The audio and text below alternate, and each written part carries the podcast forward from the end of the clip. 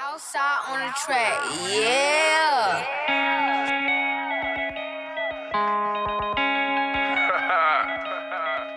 Just chop it up. Yeah. Take it out the bank, go put it up. How's it going today, guys? Coming at y'all live in the studio for another episode of Hot Takes with TP3. Today is May 7th. It's a Monday, and today we got a special guest on here, Kobe Horton. Say what's up to the people. What's going on, guys? Excited to be here. Got a bunch of good stuff to share, so let's get to it. Yeah, let's get down to it. So, obviously, LeBron with the buzzer beater over Toronto is the big topic everybody's wondering about, and we'll talk a little is LeBron the best player ever? Obviously, neither of us saw Jordan play. We're both in our 20s, so neither of us have seen him play, but you know what? I'm to go out on a limb here and say, yes, LeBron is the best player ever. What do you think about that, Kobe? Oh yeah, I would I would definitely agree with that. There's a lot of people who say that MJ is better, but I just had a stat here with uh, game tying slash go ahead field goals with under 10 seconds left in the postseason. LeBron is 12 for 23, sitting at 52 percent, and he's made more shots in with under 10 seconds left more combined shots than MJ and Kobe. Kobe's sitting at 5 for 22 with 23%. MJ's sitting at 7 for 15 with 47%. So I think that's a very impressive stat with LeBron and uh, just shows how kind of what kind of player he is in crunch time in the postseason.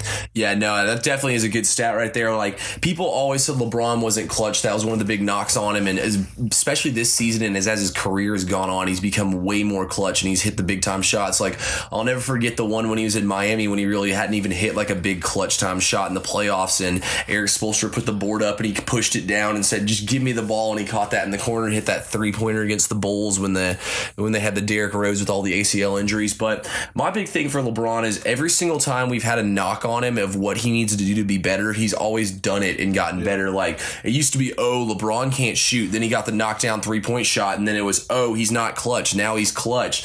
Then it was he can't win without the big three in Miami. He went there and not only did he win with the, without the big three in Miami, but he beat the best team ever, the Golden State team that broke the Bulls record. So they he's just a different player from Jordan. He gets his teammates involved. He's a good passer. Jordan wasn't ever the passer LeBron is. LeBron actually has now 16 30 plus point games and 10 plus assist games in the playoffs, as opposed to Jordan who only had 15 of those. And we know LeBron's still kicking, but I mean it just is crazy to me. On top of that, the year LeBron left the Bulls, they went 55 or not a LeBron, Jordan left the Bulls. They went uh, 55 and 27 without MJ. So I mean, to me that's a coaching thing. MJ had arguably the best coach ever with Phil Jackson. So I just feel like LeBron does the most with the least. Yeah, for sure. And people talk about rings all the times and how he only has three compared to MJ's six and Kobe's five. But I mean, you got to think about who LeBron's playing with. I mean, he's playing with a team who, you know, last playoff series, he had no teammate score more than 20 points. He had no help. Yeah. The guy's averaging almost close to a triple double, 34.8 in the postseason in his 15th season. I mean,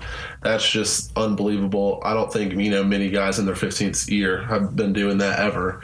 And he's been to seven straight finals. He's just, he does it all, like you kind of said. He, he can pass it, he can score it when he needs to. And, he's just kind of been, you know, everything. Every time someone says something about him, he, he pretty much, you know, proves them wrong. Yeah, that's what I'm saying. Like, even people are like, oh, all he wants to do is pass the ball. Well, that first game he did it and they got their butts kicked by the Pacers. Second game he came out and he had like in the 50s and, or I think it was 47 or something like that. Yeah. And he just went out and just scored the ball and took it to the rack and 20 points in the first quarter, which was one of the best performances by any player in playoff history in a first quarter. But I mean, he's already taken the worst team ever to the NBA finals the first time he's in Cleveland. This is going to be the second worst team because honestly, I think he's going to the finals again. So I oh, think yeah. this is about to be the second worst team ever taken the NBA Finals, and he played that one year when Irving and Love both went down with Yeah. the second worst roster. So I mean, LeBron does the most with the least. Jordan had Pippen on his team; he was a bona fide superstar. I mean, Irving was a superstar, and that's why they were able to win the finals. But like, he's got nothing, and I feel like that LeBron's going up against better competition as well. I mean, this Spurs team is Gregg Popovich. He's probably a top three coach to ever coach. I mean, every single time. I mean, there's no excuse though for what happened to him against the Mavs, but that was just kind of young, inexperienced LeBron, and we've seen him get better every single season. Yeah, and that was that was his first year with the Heat, so they were trying to you know get their gel together, get everything right. They they did that the next two years and won, and then you know came up short against the Spurs. And I, I go back to LeBron. You know, is he going to leave in the offseason or not? I think you know he he'll make the right decision in the end, and I think he'll end up staying in Cleveland.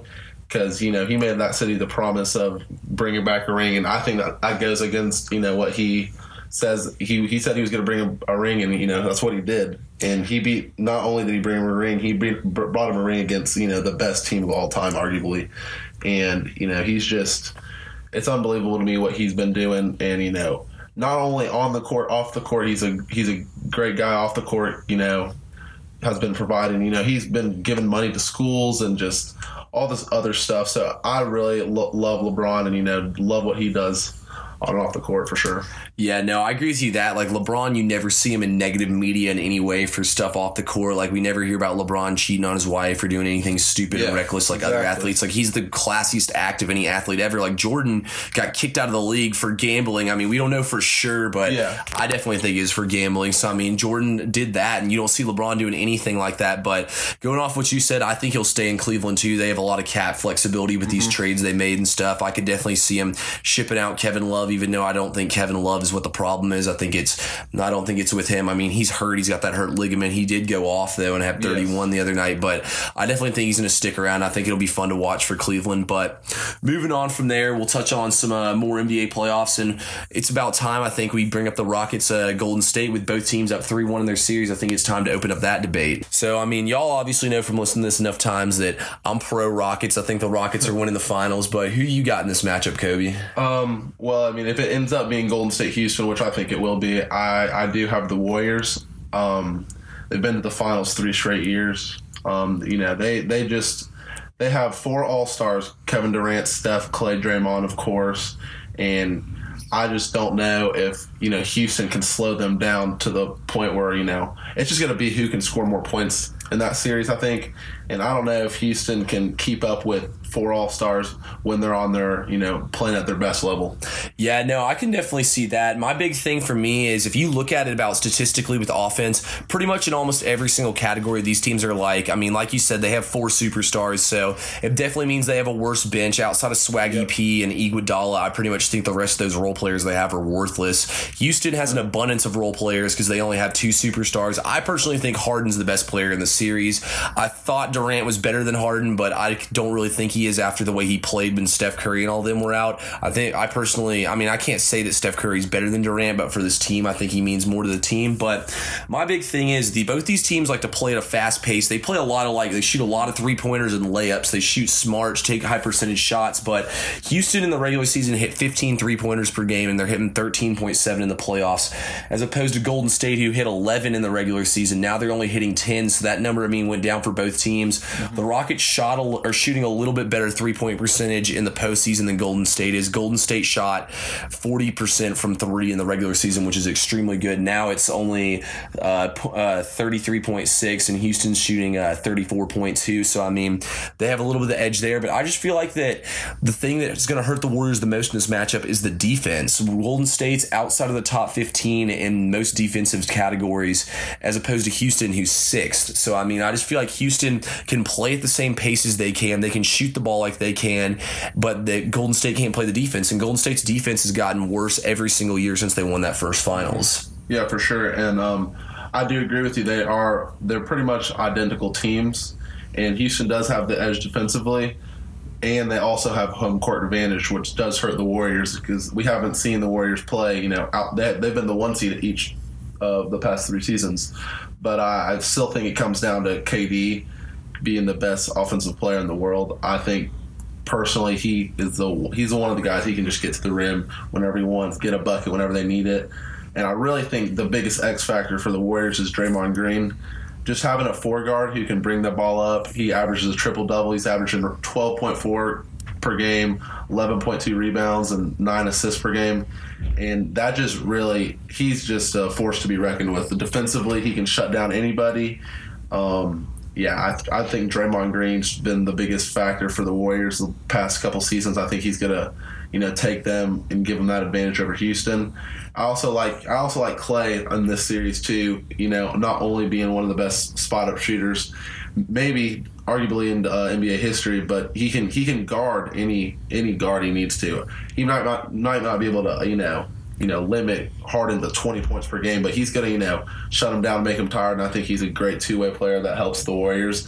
Defensively, yeah, they, they you know, they've been kind of slow this past, or the couple, uh, couple games in the postseason, but I really do think that them just having this four All Stars off, you know, weak bench, but four All Stars in the playoffs, I think that's going to take you past Houston in the long run. Yeah, no, I definitely think they have the weaker bench, but I just feel like that what's going to happen is Houston will. Houston's got an abundance of three and D players. Like you look at Eric Gordon, you look at Gerald Green, you look at Ariza, Joe Johnson. All of them are three and D kind of players. So I feel like they have those players to match up. I mean, Draymond definitely will be a force to be reckoned with, but I, my guy in this series is PJ Tucker, the junkyard dog okay. for Houston. I feel like PJ Tucker is exactly what Draymond is for them. PJ Tucker does all the dirty work. He gets the rebounds. He plays hard defense. He's got the best shoe game in the NBA. he does it all for him, and I feel like he's that junkyard dog. He can shoot the three ball too, and he's gonna lock up Draymond and kind of d Draymond up a little bit and kind of push him out of his comfort zone. I mean, Draymond uh, plays the biggest role to me for the Warriors besides Steph because sure. he's the enforcer and he takes all the technical fouls. Like if you see somebody knocking around Steph Curry, yeah, Steph might try to get in their face a little bit, but he's not going to do anything. It'll be Draymond the one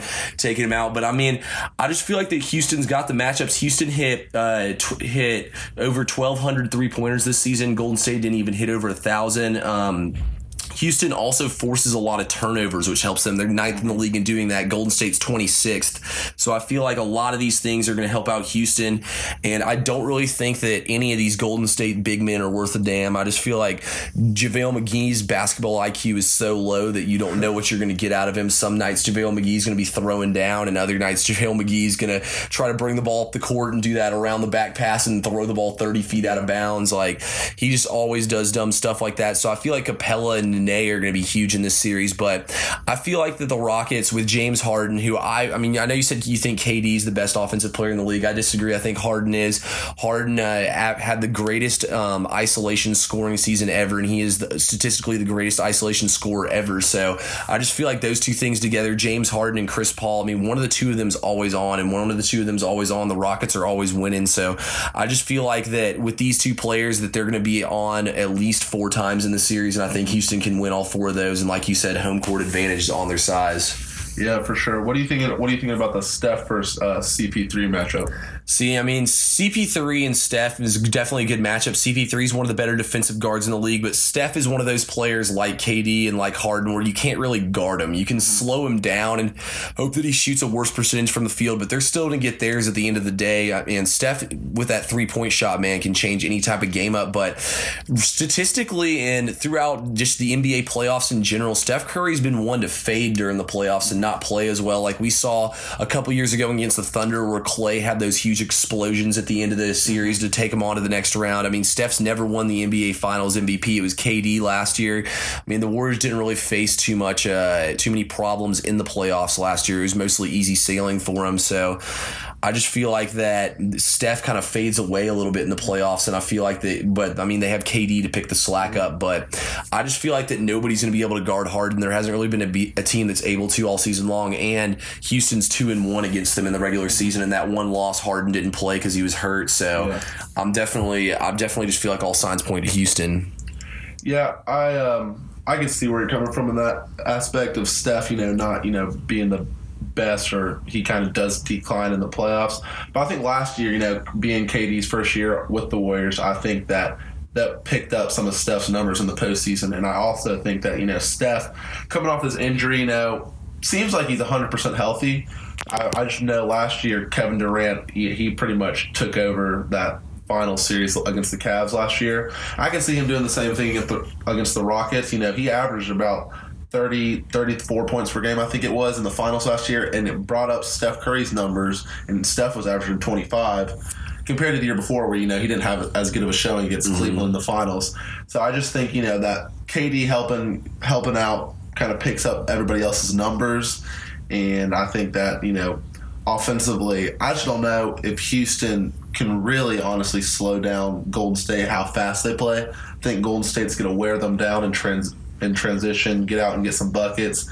And you know they've been Golden State has 16.9 points per game off of you know or, and for um, turnovers or, or points off turnovers. So I think that's going to be a big factor too, and get get out in transition, get a couple buckets. Yeah, Golden State has improved their defense now in the playoffs, but like you like you said, I just feel like that both teams like to run, so I feel like it's basically the same team playing mm-hmm. against each other. And but Houston has okay. Capela protecting the middle, and they have their junkyard dog with PJ Tucker. So I just feel like that Houston with all those plus Ariza and Paul on defense basically allows you to hide Harden, and Harden actually had a better defensive win share than LeBron did this season. Just throwing that out there. So Harden's defense isn't is is what y'all think it is, but I just feel like that Harden's never had a number two option ever, yeah. and he finally has his number two option with Chris Paul, and I just feel like the sky's the limit. I just think that both these teams are going to keep running up and down the court like they always do, and Houston's going to hit more three pointers like they have all season long, and Houston's going to play better defense than Golden State did like they have all season. I feel like all those factors put together will lead to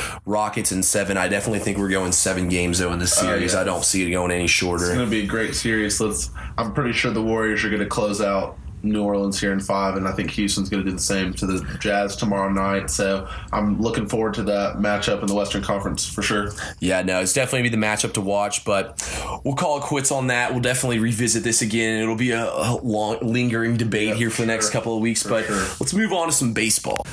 All right, so like I've been saying all season long, the NL matchup, the NL is a very, very competitive division. The AL has been very competitive too, but just the entire NL is going to be extremely competitive this year. And I've been saying I feel like the team that suffers the most injuries and can play through those injuries is the team that'll succeed. Because I mean, baseball is baseball; it's a long season, everybody's getting injured. But to me, the Dodgers right now are that team that's being faced by injuries, and they need to figure things out fast. So we've seen Seager, who's now out for the season, and he's he's the guy I picked to win NL MVP. So I mean, that's not a very good pick this yeah. season. But we see see Kershaw now, arguably the most one of the most dominant pitchers to ever even play the game. He's on the 10 day DL. They haven't even had Logan Forsythe or Justin Turner at all this season. They're three and four since losing Corey Seager. So what's the move here if you're the Dodgers? I mean, there's basically two things you can do. That's uh, get prospects and blow the team up, go for vets, and then kind of the third thing, write it out. I mean, what are you thinking? I'm thinking you have to stick with what you have. I mean, the team did make it to the World Series last year, and we're one game short of winning winning it all against Houston. Um, yeah, they're sitting at 15 and 19 right now, but you have to understand there's 182 games in the season, and you like you said, those injuries are they're really hurting them right now. So I think once you know they get guys like Kershaw, Turner, Forsythe back, that you know that they're going to start playing how they did last year. I think you know it's not time to hit the panic button just yet. They are in a very competitive division with the the Diamondbacks out there and the Rockies, but you know in years past we've kind of seen the Rockies. Last year they did make it to the NL wild card game, but you know years before that they had they had great starts to the season and they kind of yeah. fell off. And we'll, I don't know how great their pitching is. We'll see. I know they have some great hitters, but playing in High, you know, yeah, it's tough to be a good pitcher there. yeah, definitely tough to be a good pitcher out there. So I don't think it's time for the Dodgers to freak out. Yeah, I think you stick with what you have, but we'll see what happens in these next upcoming games. Yeah, no, I def- I agree with you on this one. I think it's too soon to panic just yet. I mean, they're sitting eight games back from first place. It's not a ton. I mean, we watched this team go on a, tw- a 20 plus game win streak last year and really become the favorites to win the World Series. You know, they lost. I mean, this is, they do have the fourth worst com- record though in a highly competitive NL. Mm-hmm. I mean, I just feel like it's a little too soon. I'd wait more towards the All Star break to blow it up, but they definitely need to get Justin Turner back in that lineup. They need his bat in there. I mean, they have a lot of young players that are struggling right now. Like, I mean, although we don't really know how old Puig is, there's a lot of speculation that yeah. he lied about his age. I mean, he's struggling. You got Chris Taylor struggling. I mean, this team's just they're definitely struggling right now. But I feel like, like you said, it's too soon to blow things up just yet. It's a baseball's an extremely long season, but I mean, the Dodgers can't afford to fall like ten or fifteen games back. I mean, once you fall back that much, that's when you really start to kind of hit hit the panic button more. So, for the Dodgers, I'd probably write it out this month. Then you really have to reevaluate. Yeah like you said, it's a competitive division out there in the West. Um, we'll see over the next month if they can start hitting better and you know just playing better overall. I think I think you know they will and they'll it'll it just take some time. Only 35 games into the season, around 35 games. Um, I think they're gonna they're gonna be fine. Yeah, no, I agree with you on that. So we'll move on from that now and hit our last topic of this of this episode, and let's talk Matt Ryan's contract since we're both big Falcons fans, and you know it's on the mind of all the Falcons fans. So we got Matt Ryan coming in signing this five year, hundred fifty million dollar deal. He's the first player to ever average thirty million dollars per season. I mean, Matt Ryan's been raking in the cash, but I personally think it's a good deal for Matt Ryan. I really like it by the Falcons. I just feel like that it's so hard to find a franchise quarterback in the NFL nowadays. You got to do what you can to keep them around. I mean, we know what this offense did two years ago and how efficient they were. They pretty much have all those pieces around, minus like Levitri and Toilolo and uh, and Taylor Gabriel went to the Bears. But I mean, Gabriel didn't do anything last year. I think he was more just a one season wonder. But I think it's a good move. What are you thinking? Yeah, I was kind of I was listening to what Colin Cowherd was saying the other day about what you know NFL teams need the most, and the number one thing he had was a franchise quarterback, kind of like you said. And I think it is a good. I think it's a good deal. Maybe a little bit too much to kind of it might hold them back in years to come. They might not be able to sign a big player if you know they need to. But I do like the deal that they're they're giving Matt because you know he's a great quarterback. He about he he should have won a ring two years ago. Slipped up against the Still hurts me to even think about. Yeah, that one. I mean, that was a rough, rough game. They should have got a ring there. He he brought in an NFL MVP. He's he's a he's a great quarterback. I think he's a great leader. I think last year he kind of slowed down, but you know, first year under um, Steve Sarkisian, and you know he's had four offensive coordinators over his career. Yeah, and I think that hurts him. So you, you want to touch up on that a little? Yeah, no, th- he's had three offensive coordinators in the last four seasons. Because Yeah. I mean, we watched Dirk, we had Dirk Koetter depart, then we had those two years of Shanahan, then we got Sark now. So I mean, I definitely think that he hasn't had. It's, I mean, we didn't execute. I didn't think Sark called necessarily terrible plays. I mean, we did run the ball a little too much, but like the season before that, we on second down and longs, like we were completing passes to Jones and everybody. I definitely felt like he tried to involve other receivers a little bit more, which I was not a fan of. I felt I wasn't. I was definitely a fan when we were one dimensional and only threw to Julio. I mean, it seemed to work. It got us to Seemed the to work, Super Bowl. know. Seemed to work up until the fourth quarter of that Super Bowl. But, Yeah. um, yeah, I do. I definitely. I don't know. I think things will turn around offensively for the Falcons this year. You know. I, many the Panthers. We saw what the Panthers. How long ago was that when they played the Broncos in the Super Bowl? Yeah, three years ago. And then the next year turned around didn't even make the playoffs. So I think that was a testament for the Falcons last year. How they, you know, they lost in that Super Bowl, but they bounced back and you know made it as a wild card and won a game in the playoffs. And I think that was very impressive of them to do after you know having that Super Bowl feat the year before. Yeah, and we even suffered some bad losses that season, like uh, losing at home to the to the Bills. But I mean, we Yeah. had all our receivers get hurt in that game. But losing at home to the Dolphins when we were up up like 20-0 at halftime, it's just inexcusable. But I just feel like you have to pay Matt Ryan because I mean, it's so hard to get get a franchise quarterback in the league, and we just added Fusco, who's kind of like a low key good uh, guard in that in that offensive line, and we definitely struggled last year at the guard position. Then on top of that, we drafted Calvin Ridley, giving Matt Ryan another offensive weapon, and that Ito Smith running back from uh, I think he's from Toledo, and they said he's a really good receiving back. So I mean, we definitely are adding offensive weapons here. So I mean, you got to keep the person in that uses the weapons. Yeah, and I really like the Falcons drafting Ridley. I think he's going to be a great replacement for Gabriel. Having Jones and Sanu on the outside, I think they're going to go with you know mostly sets with Ridley in the slot. I think they will put Ridley on the outside a lot, but he he was a playmaker at Alabama, and he he was he's a force to be reckoned with. So I'm excited to see what he'll do with Matt. You know, pretty much the same. Pretty much the same team. Didn't lose too many guys. Got a lot of offense. The same offensive linemen. Still got Devontae Coleman.